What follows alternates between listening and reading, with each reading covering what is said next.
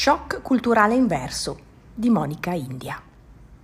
Sono rientrata in Italia dopo 15 anni e sono tornata irrimediabilmente cambiata. Sto attraversando un vero e proprio shock culturale inverso. Era ovvio, l'ho studiato, l'ho insegnato, sapevo bene che non c'era un punto di partenza dove ritornare e che non avrei trovato tutto come lo avevo lasciato. La verità è che forse nemmeno ci tenevo così tanto a ritrovare tutto uguale. In fondo tutta la mia storia segue fedelmente la mia natura selvatica ed allergica alla routine.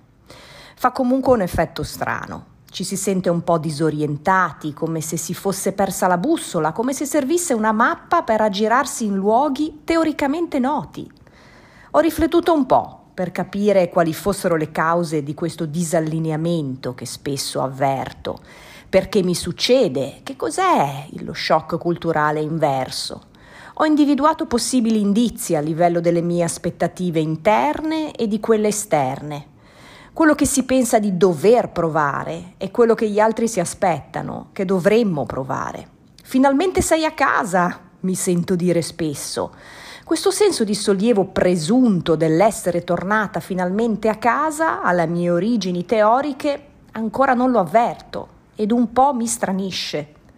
Mi sento come un pezzo di puzzle ritrovato dopo tanti anni, che però ora non si inserisce più in quello spazio lasciato vuoto, forse troppo a lungo. Provengo da qui, ma non sono più di qui. Ho cambiato forma, sostanza e consistenza in queste quasi due decadi in cui sono stata altrove.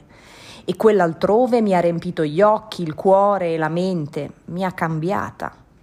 La sensazione non è quella di essere tornata a casa, o almeno non ancora. È un percorso anche questo da fare senza troppa fretta. C'è una via da ritrovare, che sarà probabilmente diversa rispetto a quella da dove sono venuta. Per ora rimango ancora un po' sospesa, con le gambe a penzoloni, ad osservare il mondo intorno a me per trovare la mia collocazione. Sono un hidden immigrant che parla la lingua locale, assomiglia alla popolazione locale, ma che ha perso un po' traccia e senso degli usi e costumi, dei modi di dire, del sentire collettivo. Un Ulisse che ritorna ad Itaca.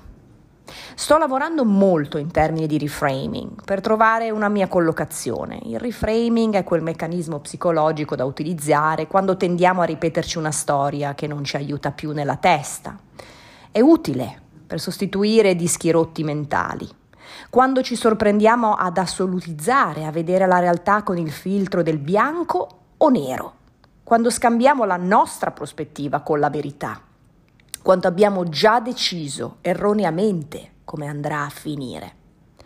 In quei momenti è fondamentale cambiare assetto e prospettiva verso se stessi e verso gli altri, ossidare l'inossidabile, sfidare le nostre convinzioni, vedere la realtà in modo diverso nella consapevole ricerca di atteggiamenti più costruttivi e produttivi. Questo è semplicemente un nuovo capitolo, mi dico.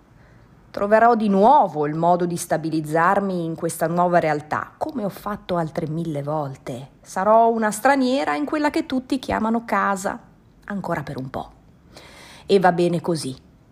E mentre lo ripeto, mi viene in mente quella bellissima canzone di Giovanotti, che sembra parlare di me.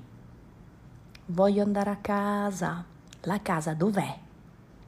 Il resto potete ascoltarlo. Ciao.